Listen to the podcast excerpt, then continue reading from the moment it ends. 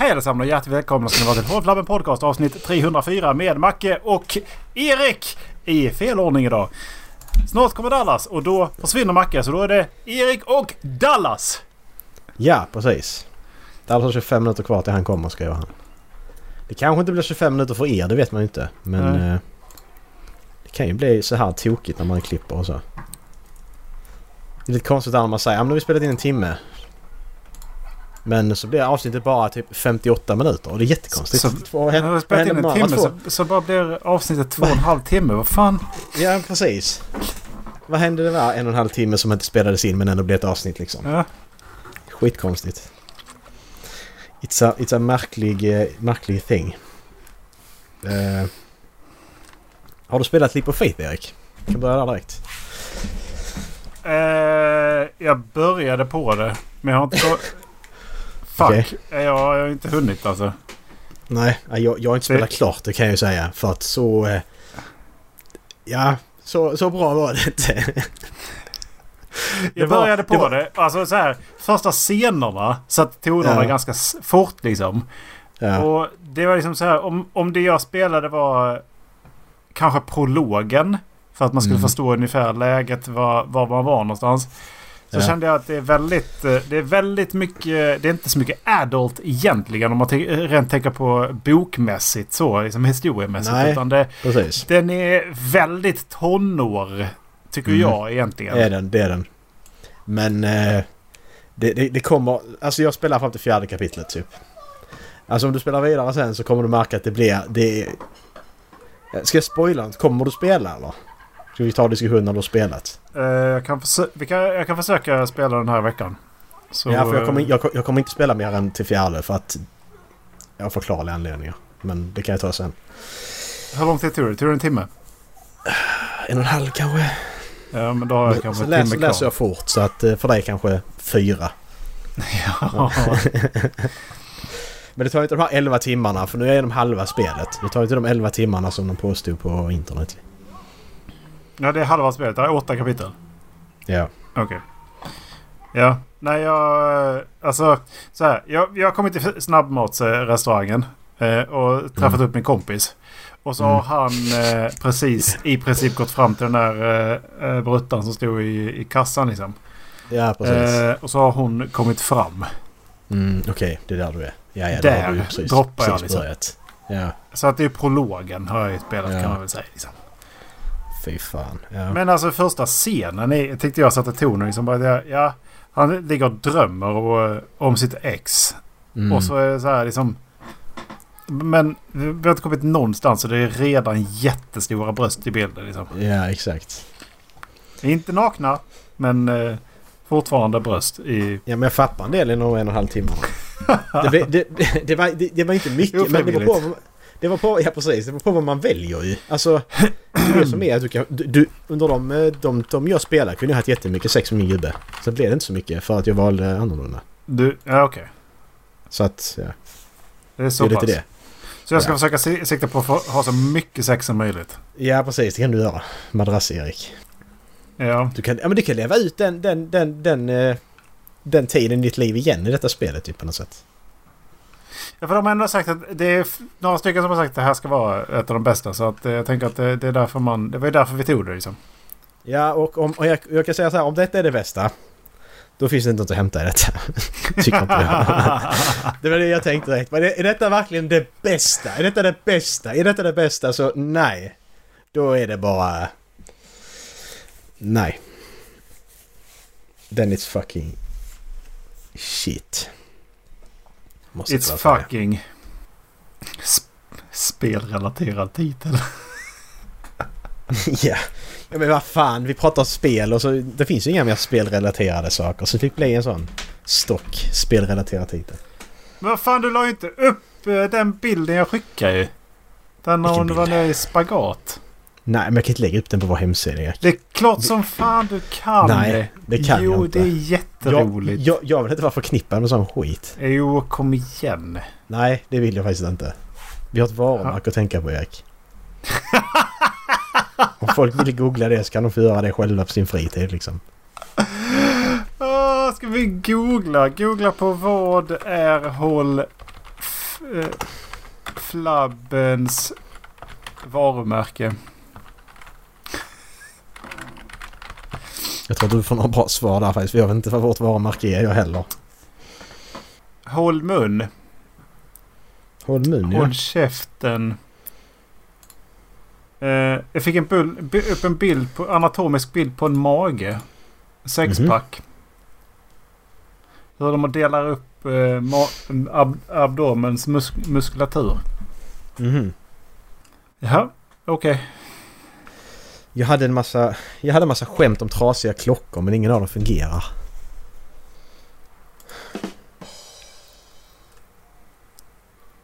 Vill du veta något sjukt? Hallå? På googlingen vad är Flabbens varumärke, så dyker upp en Facebook-serie som heter Marcus Reklambyrå. Ja. Det är inte jag. Är du säker på det eller? Jag är ganska säker på det. Är det jag eller? Det är en fin bild på mig. Det är felstavat namn. Ja, det är så. Stavar inte Markus för CK? CHK. CHK.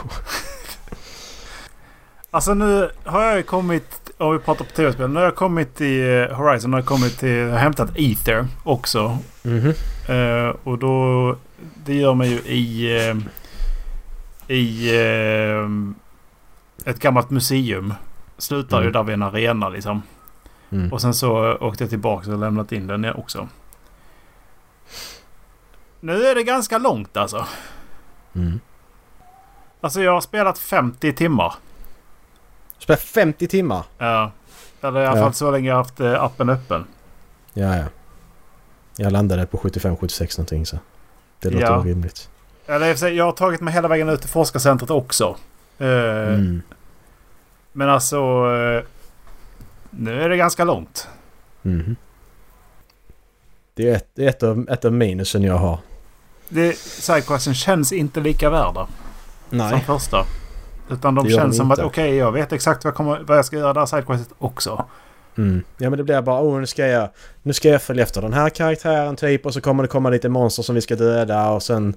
Och många av dem är så jävla större, de här jävla sidequesten. Så kommer man till ställe, alltså vissa ställen, vissa sidequests kommer du fram till, antingen så dör du monster och smyger du förbi dem. Ja, okej, fine. Vissa ställen ser jag att jag kan smyga förbi dem, men jag uppdrag att döda dem. Ja men varför? Jag kan smyga förbi dem. Jag ska till ett ställe där borta. Jag behöver inte döda dem här. Så jävla störigt. Det är ofta det en relaterad som är borttappad och så. Jag älskar fortfarande världen. Det är jävlar vad det är snyggt, och det är jävla roligt att vara nere i de här gamla städerna och liksom verkligen utforska förstörelsen. Precis, utforska vad som har hänt och hur det funkar. Det är det. Men jag hittills saknar audiologs på samma sätt, berättande sätt som de var i ettan. Tycker jag. Men det ska vi prata mer om sedan. 25 timmar till. Ja, just det. Men det gör du kanske allt också. Jag tog ju platinum liksom. Jag tar inte platinum i första playthrough, det gör jag inte, utan jag kommer att spela igenom storyn och sen så kommer jag eventuellt. Ska du spela det igen sen? Nej, inte igen. Utan du fortsätter. Men det blev väl som förra, att antingen så startar du en ny gameplats eller så kommer du ut igen just innan sista fighten, antar jag. Och där tänker jag att där gör jag allt som jag gjorde sist liksom. Att okej, nu vill jag bli klar med storyn typ. Ja, jag var bara mer så att jag ville, när jag är klar med storyn vill jag vara klar med spelet. Jag kommer inte öppna det igen. Nej, kände jag. Ja, men det vi får se om jag tar platinum i det här. Faktiskt. Ja. Det är inte värt det, så skit i det. Det ger ingenting. Ja, men delvis så kände jag bara att en av de första tallnexen i The Forbidden West kan du inte ens ta. Nej, exakt. Och då bara kände jag kom igen. Det är som så här, om det är endgame så är det endgame, men kom igen. Och varför visar de en massa reklam på att hon rider på en jävla fågel? När fan för den jävla fågeln då? Ja. Ska jag berätta det för dig när du får den? Är det slutet då? Det är typ näst sista questen du får den. Main questen.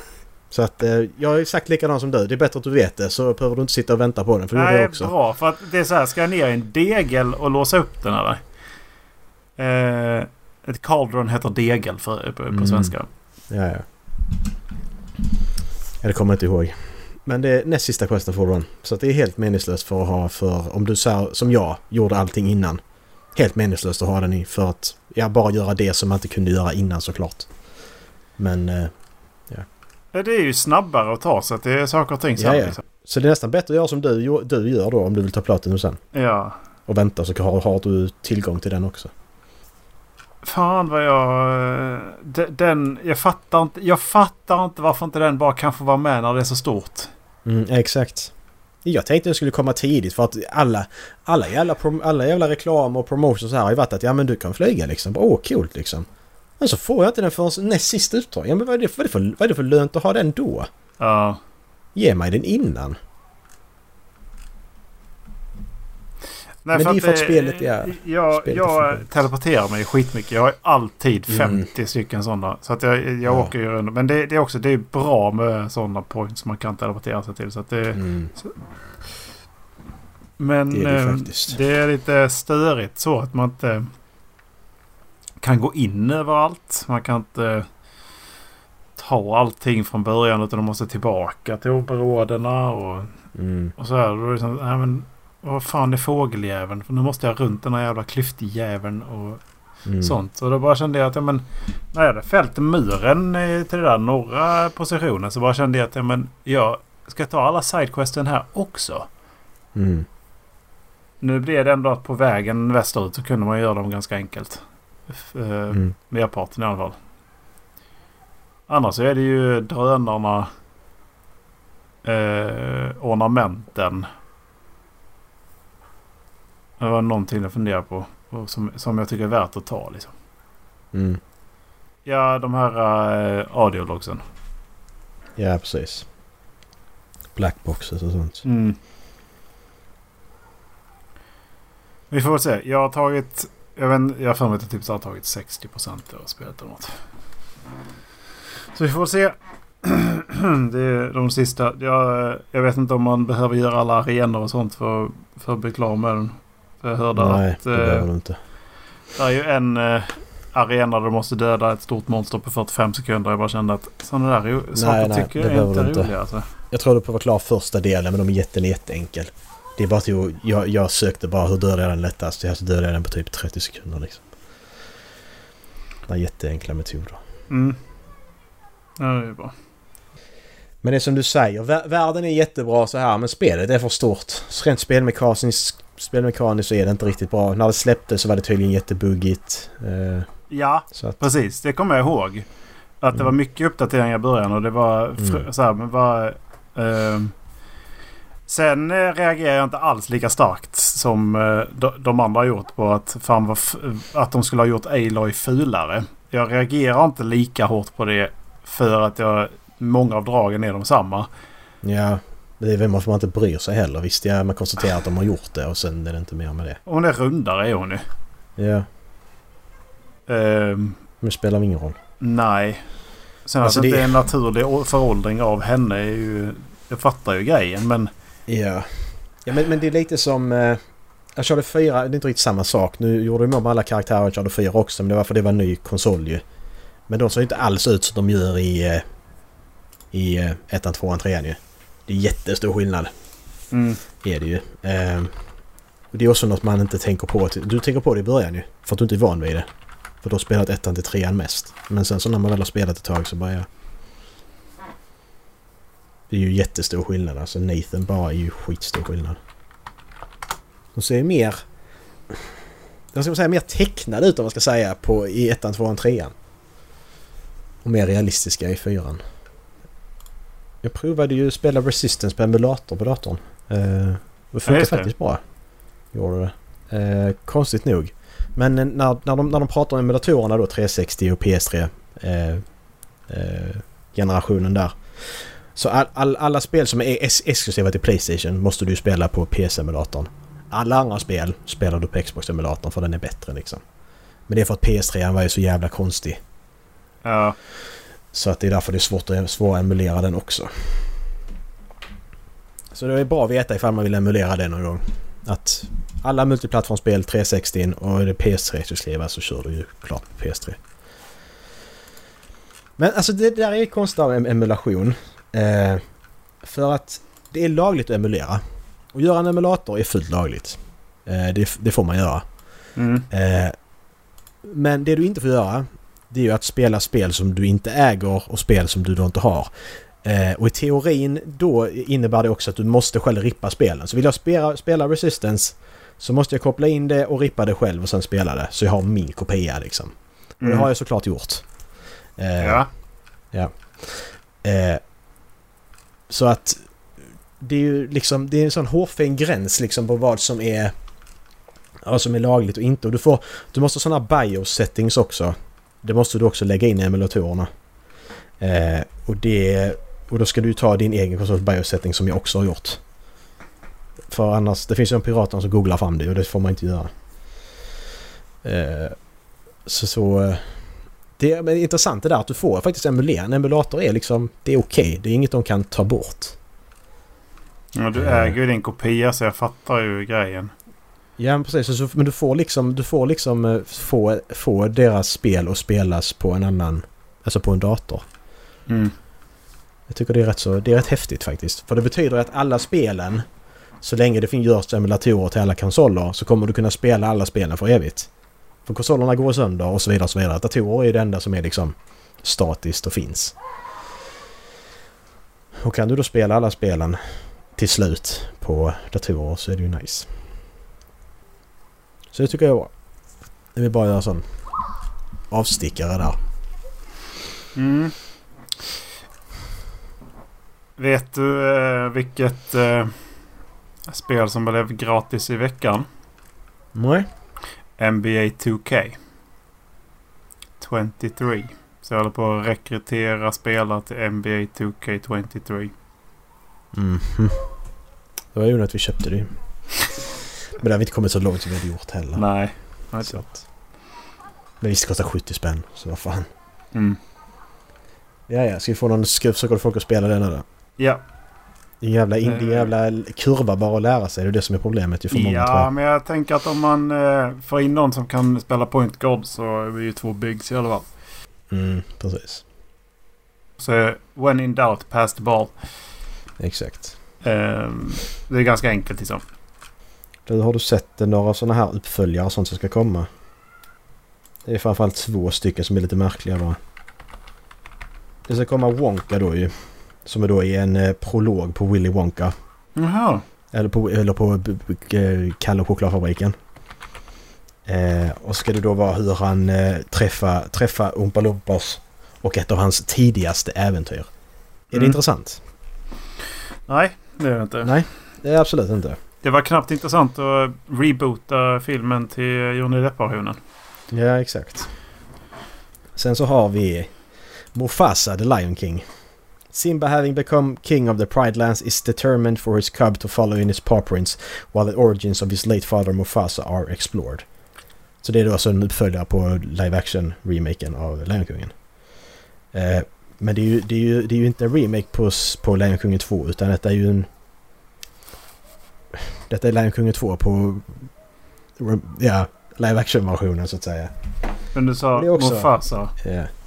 Ja men precis, heter Mufasa The Lion King, men det handlar om Simba och att han då vill att hans dotter då, som vi antar att hon finns där, att hon ska följa hans fotspår, men så ska de ändå följa Mufasa. Men varför? Den heter Mufasa The Lion King, men handlar om Simba och... Nej, jag vet inte. Det är så konstigt. Har du sett den förresten? Lejonkungen? Ja. Ja. Vad tyckte du om den? Coolt animerad, men jävligt tradig film. Det var det. Exakt. Ja, men det blir jävligt tradigt när du har ett lejon, du har Mufasa då, spoiler, som trillar ner och dör. Och så kommer Simba gående som ett riktigt lejon och ska vara ledsen och gråta, men man ser ingenting i ansiktet. Nej. Han är ett riktigt lejon bara. Alltså det funkar inte. Det är inga känslor, utan det blir bara... Ja. Det där för mig blir det konstigt. Ja. Okej, Sigge.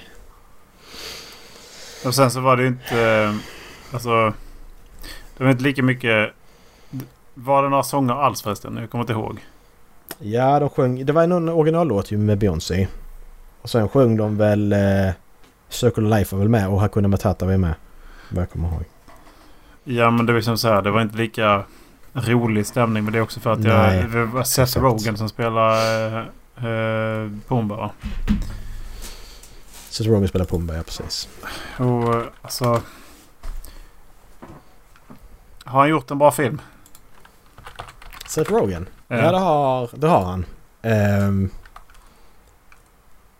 Han har det. Jag måste bara kolla. För jag har kollat på, som jag kollar mycket komedi om senaste tiden, så har jag ju av olika, alltså han producerar bra filmer. Han regisserar bra filmer. Alltså han gör ju bättre filmer än han är med i. Men har han varit med i någon bra? Han var med i Freaks and Geeks, var med och den är bra. Men det är en serie. Det är en serie. Och där var han ju ganska anonym. Ska vi säga att han har en huvudroll, får vi säga också. Som i Superbad till exempel, som jag gillar, den har han ingen huvudroll i. Disaster Artist, ingen huvudroll. 21 Jump Street, ingen huvudroll. Han har fan inga. 50-50, den är ju bra. Där har han ändå huvudroll. Där han är ju kompis med Joseph Gordon-Levitt. Ja, precis. Den är schysst. Den är bra. Det ska ju också vara ganska kul. Den har fått 6,6 liksom. Ja, men jag ger den en 7 för jag tycker om den. Second Mirror Make a Porno tycker jag också är rolig. En 7 på den med.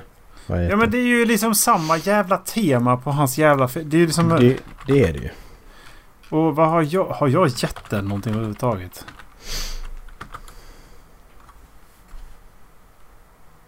Så du Seth and Miri, vad heter den? Zack and Miri. Det var jättelänge sedan jag såg den. Flera år sedan. Men jag kommer ihåg det som rolig. Zack and Miri make a porno. Nej, den har jag inte ratat.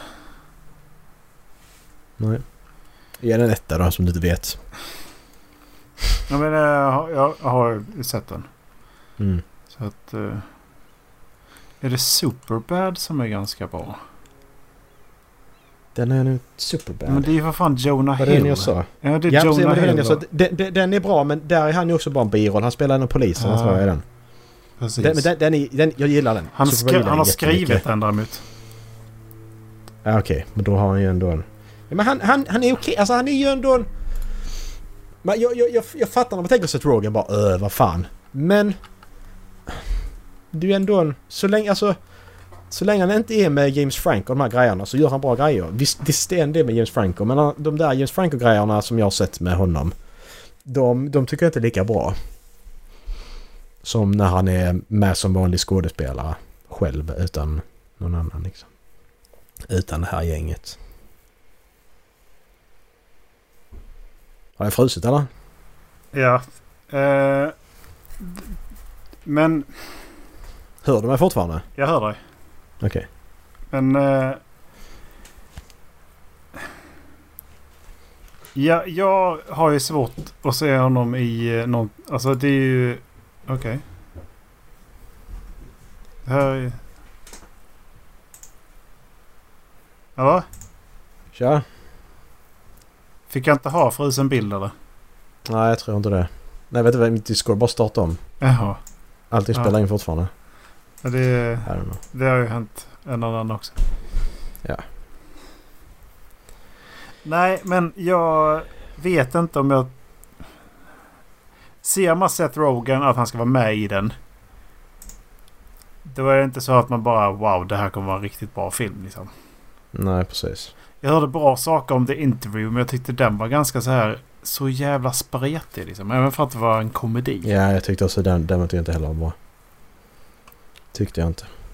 Ja, den har ändå fått så här, folk som sa att den skulle vara bra liksom. Ja, jag precis. Bara, jag bara, vad fan, så bra, den var inte bra. Nej, det var den faktiskt inte. Det är liksom så här, men det var politisk och så liksom, men det var inte så här politisk vågad. Nej. Men ja, det, jag tycker bara i alla fall konstigt att han kan skriva bra grejer när han så jävla B liksom. Mm. Ja, precis. Men den fulaste uppföljaren som jag hittar, det är The Passion of the Christ Resurrection. Det kommer en uppföljare till Passion of the Christ som då handlar om efter han har blivit uppsatt på korset. Så det är det som... Var slutar Mel Gibsons version? Är det när man ser honom gå ut ur graven, va? Ingen aning. Jag har inte sett den. Men det är Mel Gibson ska ju göra den också ju. Men jag tycker det var så kul. The Passion of Christ Resurrection. Och det är ett jättebra titel på denna filmen ju. Om det handlar om det. Han återuppstod. Men Resurrection har ju dödats. Alltså den undertiteln har ju dödats genom alla filmer liksom. Alien Resurrection. Alltså, har vi allt liksom. Terminator Resurrection har vi inte. Men det skulle kunna vara ett liksom. Alltså Resurrection är ju... Den undertiteln har du inte. Men den passar ju till det här. Det är det som är så fult. Det var det jag tyckte var så roligt att stå Resurrection. Och så när jag tänkte vidare. Bara ja, fine, det funkar ju. Ja visst. Det gör det väl. Det gör det ju faktiskt. Men... Det, jag skulle behöva dra nu. Och det är alldeles inte här. Så... ska vi göra så att vi spar ner de här ljudspåren. Och döper detta till del 1. Och så startar du ett nytt med Dallas, eller? Det är det lättast. Ja, det kan jag. Men ja, jag får dra nu. Så där jag Dallas fortsätter. Alldeles strax. Hej då. Smilen! Välkomna tillbaka ska ni vara till 304 med mig, Erik, och den andra Erik som heter Dallas. Jag som är Dallas. Var har du varit då? Jag har suttit i en bilkö mellan Stockholm och Karlstad. Det är fan västerute. Det är västerute. Nej, jag skulle ha varit i Stockholm vid 3 idag. Packar alla väskor. För jag skulle inte, anledningen till varför jag skulle vara i Stockholm vid 3 idag var för att jag skulle hämta upp lite grejer som jag ska visa för en kund här i Karlstad imorgon. Packar alla väskor. Gör i ordning bilen. Hunden ska med på den här resan. Gör i ordning allting i bilen. Och sen så sätter jag henne ner och sen så ska jag sätta på henne selen. Och då är seljäveln för liten. De har vuxit ur den. Är den här rosa eller? Ja, nej, den måste ha växt upp för länge sedan. Nej, det är den. Den växer ur nu. Det var precis att jag fick... Ja, men det var precis att jag fick igen den. Men jag fick liksom inte ett finger under. Så jag bara, nej, så här kan vi inte ha det. Nej. Det här är taskigt. Ja. Det här är taskigt, på riktigt. Så det var ju bara att åka in till Arkansas och köpa en ny sele. Ja. Så det betyder att jag blev 45 minuter sen. Så jag kom 3:45 var jag nere i Stockholm. Ja. Sånt är det. Ja. Nu har jag varit ute och rest. Ja. Det var en rolig sak som hände den här veckan. Ja, är det Dallas ut och flyger? Ja, Dallas ut och flyger. Ja, men det var okej, det är två roliga saker. En lite mer rolig sak. Jag var nere i Paris tillsammans med flickvännen och mina föräldrar faktiskt också med. Vi gick runt, hade jättetrevligt. Igår morse när vi skulle flyga in. Och då har franska myndigheter liksom sagt att de har varslat en strejk på flygplatsen. Ja. Jag har inte hört något mer än att, liksom, att de har sagt att det kan bli strejk. Kommer till flygplatsen är där 2,5, jag tror det var 2 timmar och 45 minuter innan flyget skulle gå, bara för att vara säker på att vi hinner. Och var på Charles de Gaulle. Mm. Hur smidigt som helst.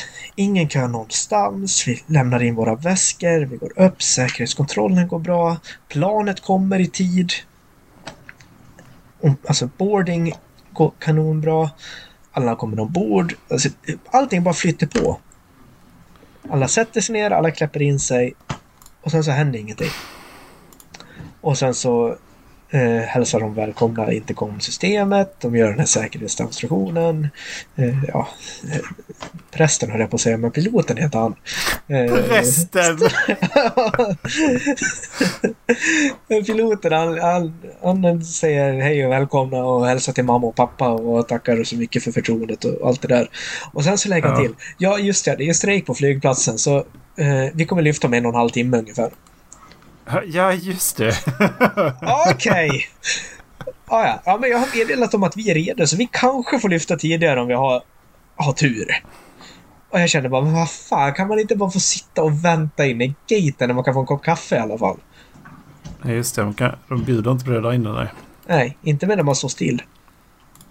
Det flög vid SAS, man fick upp i luften, men du vet, upp vid 6:30, jag tror, kötten till terminalen gick vid 7, liksom inte äta frukost på hotellet, bara slänga i sig en snabb macka på gaten ungefär för att man tänkte att vi kan äta en stadig lunch när vi kommer tillbaks. Nej, skulle ha tagit någonting större på gaten. Mm. Det är fan varje jävla gång alltså.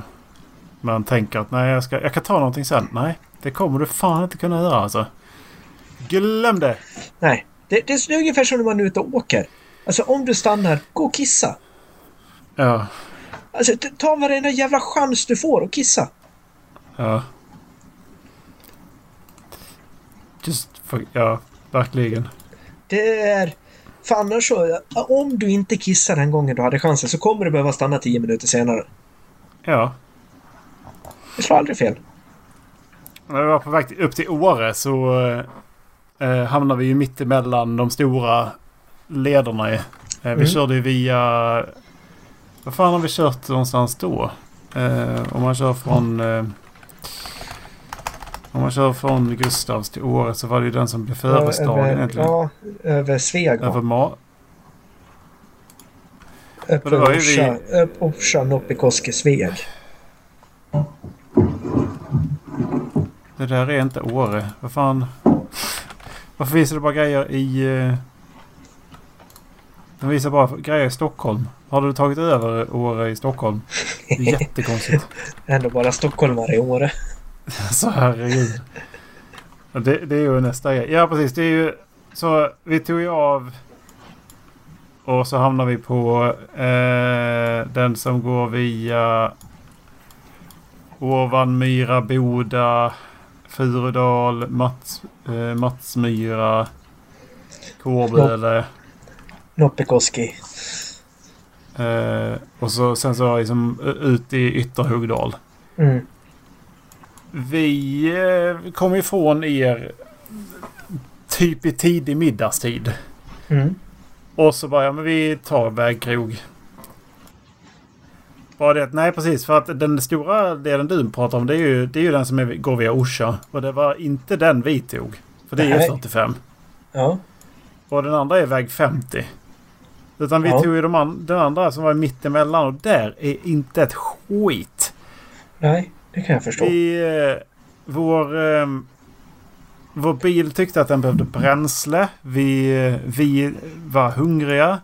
Och så bara, nej, det är inte säkert att vi får någonting. Vi kanske får tag i någonting i typ så här Ytterhogdal. Och det var liksom så här i 2 timmar. Men det var fanns en pizzeria. Okay. Så när vi började säkert närma sig så ringde vi ju dit. Men först och främst, när vi kom till så vi liksom behövde tanka. Vi hade typ en 4/4 kvar. Det är ganska många mil så på tanken. Men så bara, så hittade vi en liten sån här litet ställe liksom. Jag tryckte in kortet och sen så här. Tryckte jag på... Ja, det var en liter kvar i hela det systemet.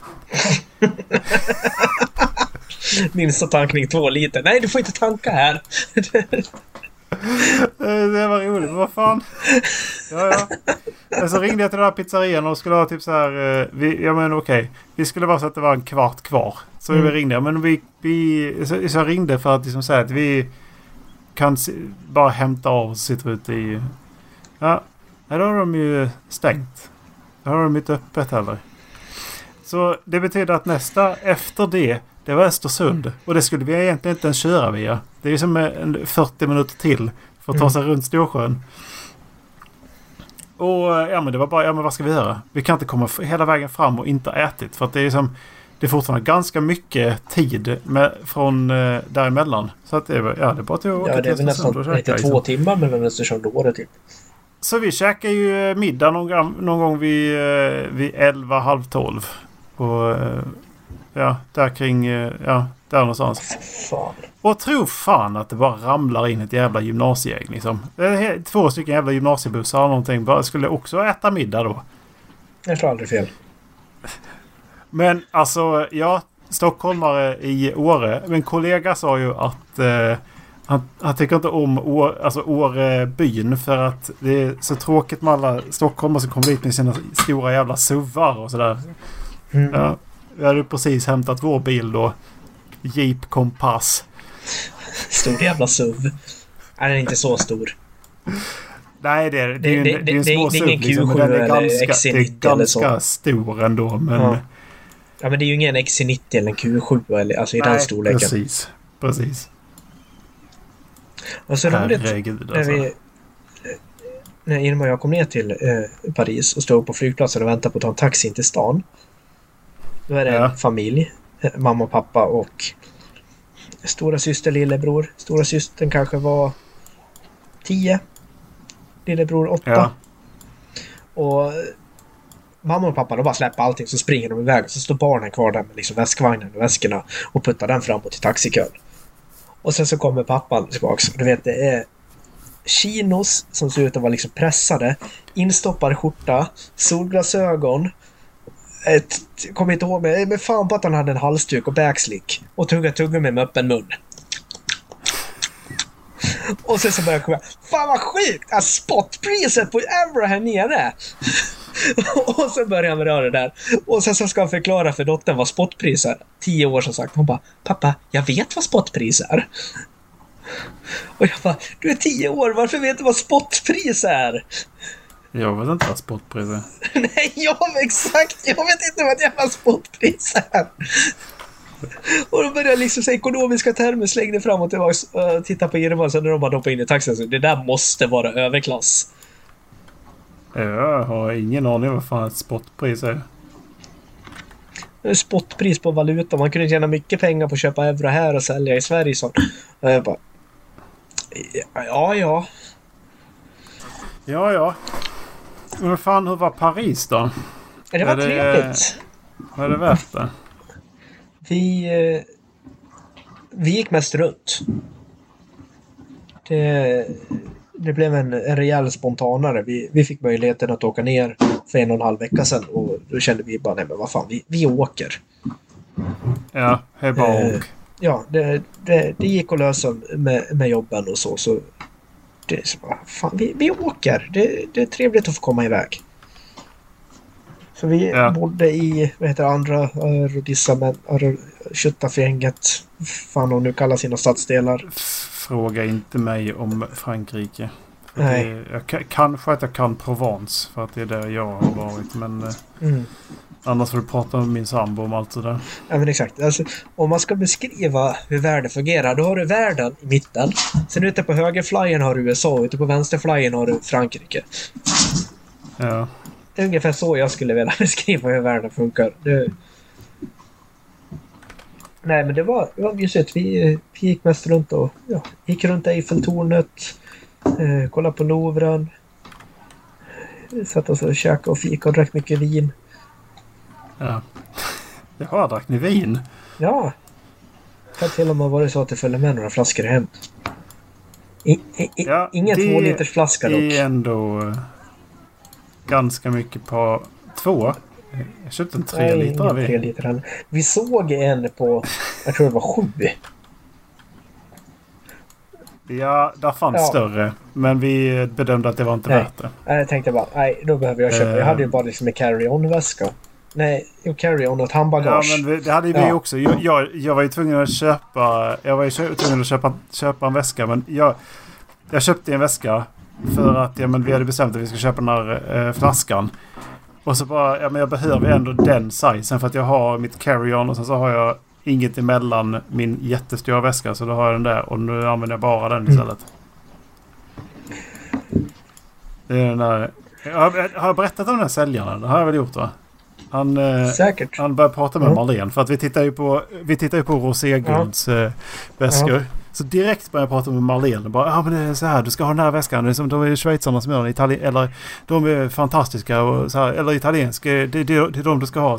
Så var det expandosystemet. När han liksom knäppte upp det. Liksom, så tryckte han ihop väskan. Minimum. Och så lät han växa ut. Maximum. Så jag pratade ett tag på franska. Och sen så tog jag ut en annan. Så bara visade han samma sak. Minimum. Maximum. Så jag tog en annan. Så här, minimum. Maximum. Alltså, det var helt fantastiskt. Varje jävla väska så skulle visa samma grej. Minimum, maximum. Vi fattar. Vi såg ungefär 3 gånger på samma väska. Jag kanske var stolt. Ja. Och så var det inte ens, så var det liksom...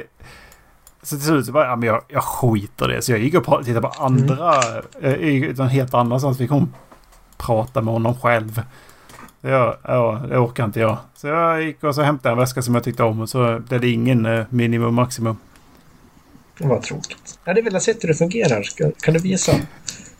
Minimum maximum. Minimum maximum. Fy fan. Vilken lirare.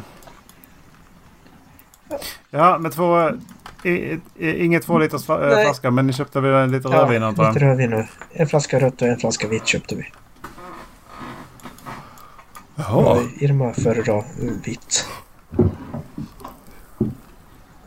Jag föredrar rött. Vad, vitt kan man inte laga sådär? Nej, det är nog inga problem. Den dricker vi nog upp rätt snart. Ja. Nej, så jag har bara varit hemma och vänt nu. Och sen så liksom fick jag iväg idag. Och efter Karlskoga då lugnade trafiken ner sig. Då var det inte så mycket trafik kvar. Men då är det 2+1-väg sista vägen bort mot Karlstad. Och jag ligger på farthållare så kommer jag kapp en Volkswagen ID4. När det är alltså enfiligt. Och han kör en del saktare än mig, typ 15 km/h saktare än mig. Och jag tänker liksom såhär bara under hastighetsbegränsningen också så, vad fan, jag kör månaden nästa gång det blir tvåfiligt. Blinkar, lägger mig ut och han trycker gasen i botten. Boom! Försvinner iväg. Jaha.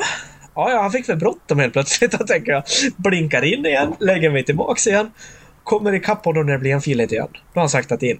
Och så ligger han 500 igen. Ja, men kom igen. Och så gör han så där 3-4 gånger. Och det är liksom så, han kör en elbil. Jag har ingen chans att hänga med i accelerationen. Ja. Eller jo. Vad var det för bil, sa du? Vad var det för bil? Volkswagen. Ja. Du vet, Sveriges vanligaste elbil.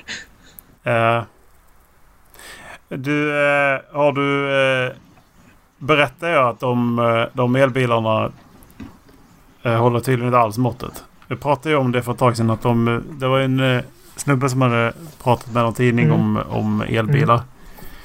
Och tydligen så snackar vi att det här riktmärket på den här bilen kommer ta dig så här långt på en elbil.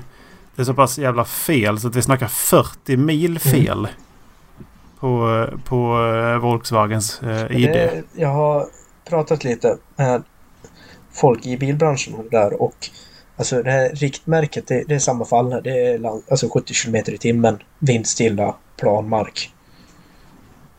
Ja, fast det stämmer inte när de pratar om bränsleförbrukning på en förbränningsmotor. För där tar de upp olika scenarion som den här motorn går i olika. Då kan du liksom ge, men en elbil så bara, nej men den här kan gå så här långt. Ja, men du måste ju någonstans så måste du ju på samma sätt visa, okej, i det här tillståndet så går den så här långt och i det här tillståndet går den så här långt.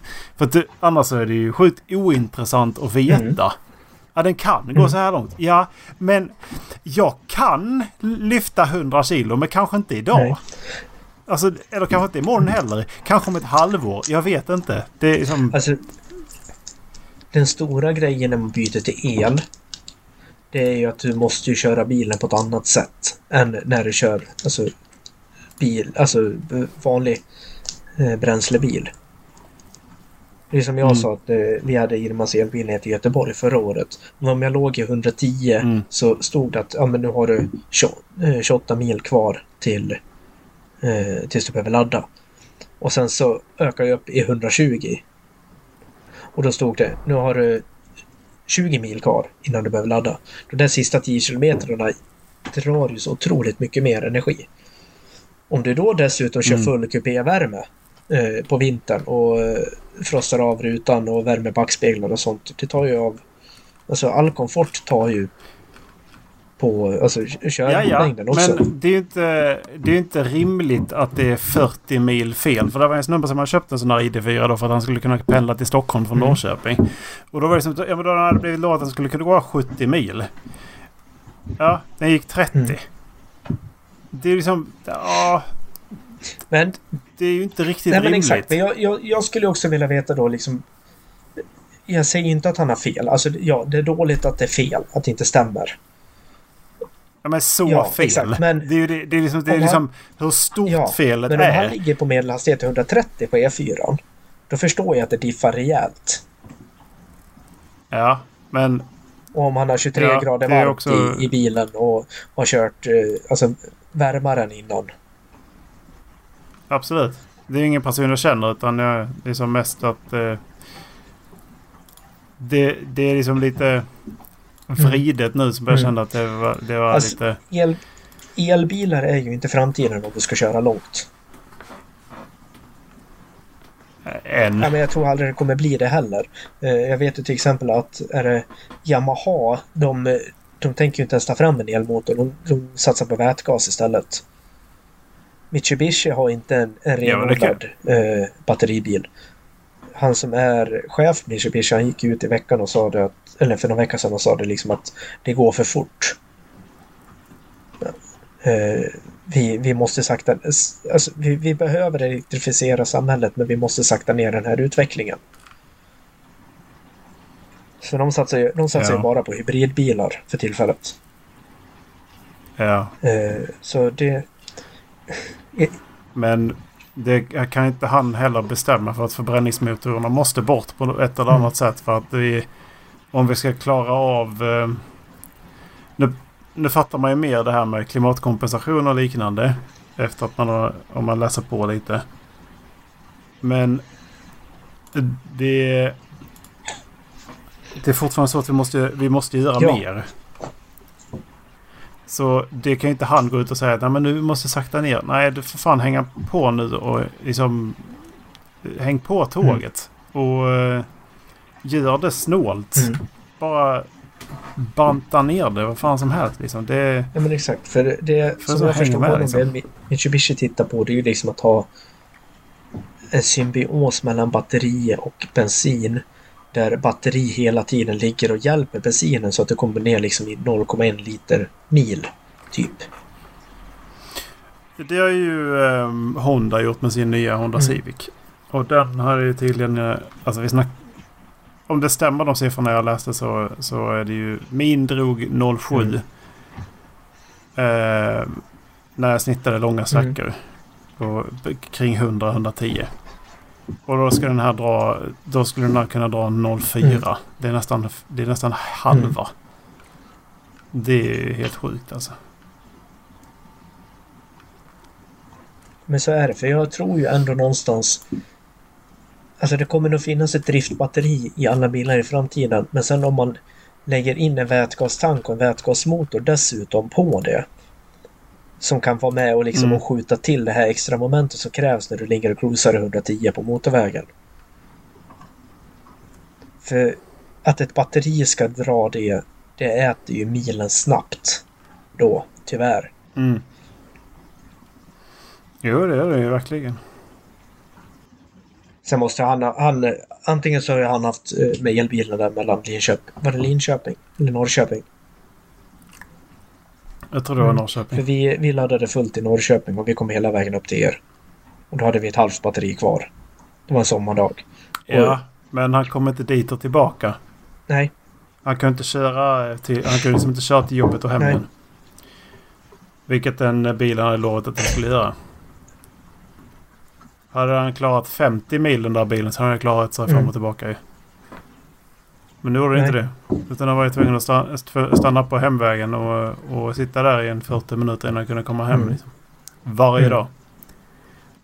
Du kan ändå fatta den frustrationen. Ja. Att liksom, du har blivit... Du är liksom, okej, men vad bra. Den här klarar av. Vi har valt den här bilen för att de säger att den klarar av att komma så här långt. Nej, så det sitter fast. 40 minuter varje dag. 5 dagar i veckan. Det är som så här... Det är ju...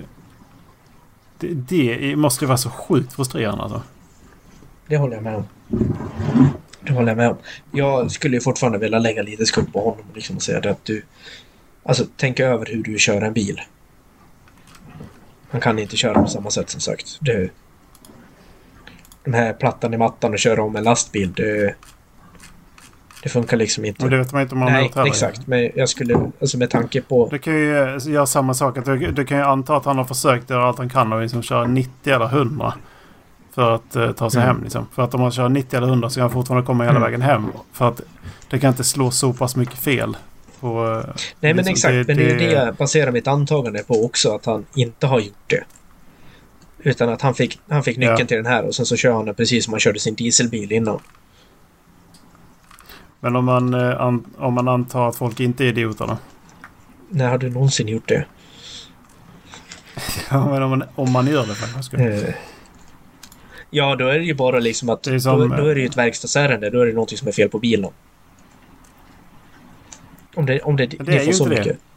För Volkswagen säger ju att nej, men det står bara att det kan gå så långt. Ja, men om det diffar 40 mil mot vad den ska gå och han har läst på och han kör alltså bränsleekonomiskt och allt det där, då skulle jag tro liksom att det är någonting som ligger och drar. Om han kör... Ja, men det är för att de skyller bort det på att det står bara att den kan gå så långt. Det betyder inte att den alltid gör det. Ja, men det betyder att den aldrig gör det, för att vi bor inte i en vindtunnel. Nej. Så jag skulle fortfarande säga det liksom att för om man kör liksom på 15 grader i kupén, ekoläge, farthållare hela vägen, kör inte om lastbilar i onödan. Liksom kör på B-läget så att den genererar mer i nedförsbackarna än uppför. Då borde det inte vara på några problem som jag ser om man har 70-75 mil i tanken som till att börja med. Nej, men det är ju det att den i pappret lovar att den skulle gå så långt, och den gör inte det. Det är ju lite det jag menar. Att jag tycker det är för mycket fel. Jag tycker att det är liksom, okej, här är hur långt det kommer i vardagsbruk. Det är som, den statistiken måste faktiskt kunna fås liksom. I det här klimatet så här långt kommer det i vardagsbruk. Alltså, i det här klimatet kommer det så här långt i vardagsbruk. Liksom. Den statistiken måste gå för fram. Som bränslebilar gör för liksom, så här mycket drar den i stadskörning, så här mycket drar den på landsvägskörning, så här mycket drar den på motorvägskörning. Alltså den borde ju finnas. Så här långt kommer du på den när det är minus 15, så här långt kommer du med den när det är 0 gradigt, så här långt kommer du med den när det är plus 20. Men det är ju inte konkurrenskraftigt. Jag tror ju att det är därför de inte skriver ut det, för att det är inte konkurrenskraftigt. Så att det är en ren säljteknik. Så att du måste läsa på som fan om bilen liksom, och prova den in i det sista liksom, för att verkligen absolut. Få den till... Och det var väl lite det här som Mitsubishi var inne på nu också liksom. Alltså, det går för fort, det kommer för många för fort. Samhället hinner mentalt inte ställa om efter det här, utan man kör de här bilarna som man alltid har kört. Ett stort problem som jag vet att verkstäderna har börjat fått nu, det är ju att många kör på det här alltså breakläget och genererar och laddar upp batteriet. Så att de använder liksom andra bromsen. Så när du väl behöver använda bromsen, då är bromsen så oanvänd så den knappt funkar. Jag använder lite både och när jag kör elbilarna. Då brukar jag liksom... Ja, men exakt. För man måste fortfarande bromsa. Så är det bara. För om du inte bromsar... Nej, den där oljan kan ju klägga igen. Och... Var det inte bra när oljan granulerar? Nej, eller? Inte bra alls. Inte om du behöver panikbromsa och bromsen bara nej! Jag pratade med svärfar om det och han sa att det är, liksom att det är många pensionärer som har köpt hybridbilar. För att de är billigare än vad elbilar är. Och de behöver ha en bensinbil för att ibland åker de långt och hälsar på barnbarnet på universitetet ungefär. Och så, men sen så har de bara legat liksom, de bor 10-15 minuter utanför stan. Och sen har de bara åkt in och ut, så de kommer alltid in på batteriet och tillbaka in på batteriet, så kan de ladda hemma. Sen när de väl ska iväg på den här långresan, då har liksom bensinmotorn inte använts på så länge, så den startar inte. Nej, ja, exakt, för liksom den är inte smörjd och sånt. Och sen så åker de in och så blir de skitförbannade på verkstaden. Ja, men det är den enda lösningen. Du ska bli arg på verkstaden. Det är typ enda lösningen. Ja, men exakt. Och det... Jag har problem med jävla däcktrycksensor nu liksom. För att den bångar till när jag byter sommardäck. Och så står det Tire Pressure System Needs Service. Okej, skicka in den för att jag hade mitt krängningshammarslag var ändå trasigt, så jag lämnade in på garantiärende. Och så fick jag tillbaka den och så för jag sa till dem att kan ni titta på det där också, för den kommer igång. Ja, det var bara det här. Ja, det var bara det att den har varit ikopplad. Okej, vad klockrent. Så satte oss i bilen, skulle köra till Skåne, halvtimme in på resan, så bong, Tires Press System Needs Service. For the fuck's sake. Kan jag fixa det själv eller? Nej, det är klart man ska vara på verkstaden, det är det enda rätt jag är. Irma fick en ny display på sin bil för ett tag sen. De har en sån här 3D-display-jaktigt PK. Den ska se lite fräsigt ut. Det hade blivit någonting med den, så den hade typ, plasten hade blivit skrovlig, så det syntes dåligt. Så de bytte ut den där. Och sen så kodade de upp bilen igen så att allting skulle funka. Och sen så satte de sig efter jobbet in och så skulle de köra hem. Och alla varningslampor tändes överallt. Då hade de programmerat in att hennes bil var en bensinbil. Så den försökte ju mäta oljenivån. Den bara, hjälp, allting är fel på motorn. Det finns ingen olja, det finns ingen kylarvätska. Kamremmen är borta typ. Någon har snott ett avgassystem. Och så här, det är världens disk och de startar den. Tänkte liksom att bilen varnar för allting på instrumentpanelen. Okej, vart ska jag börja? Men det måste ju varit ett skämt som de gjorde på det. Jag vet inte. Kanske det var. Jag tyckte det var så jävla roligt. Får hon ringde mig. Nu sätter jag mig i bilen och så bara, fan, jag måste gå in igen. Ja, jag vill säkert bara tillbaka sen för att de har så jävla lite ratt. Ja, förmodligen. Minimalratt. Ja, men den är jätteliten. Alltså jag tycker det är fantastiskt med fransosen att det alltid ska vara något alltså. Alltid något. Det var dagens avsnitt. Tack för att ni har lyssnat. Faktiskt. Ja, tack för idag. Så kan ni väl kika förbi vår hemsida eller någonting. Puss och kram, så hörs vi i nästa avsnitt. Hej då. Hej.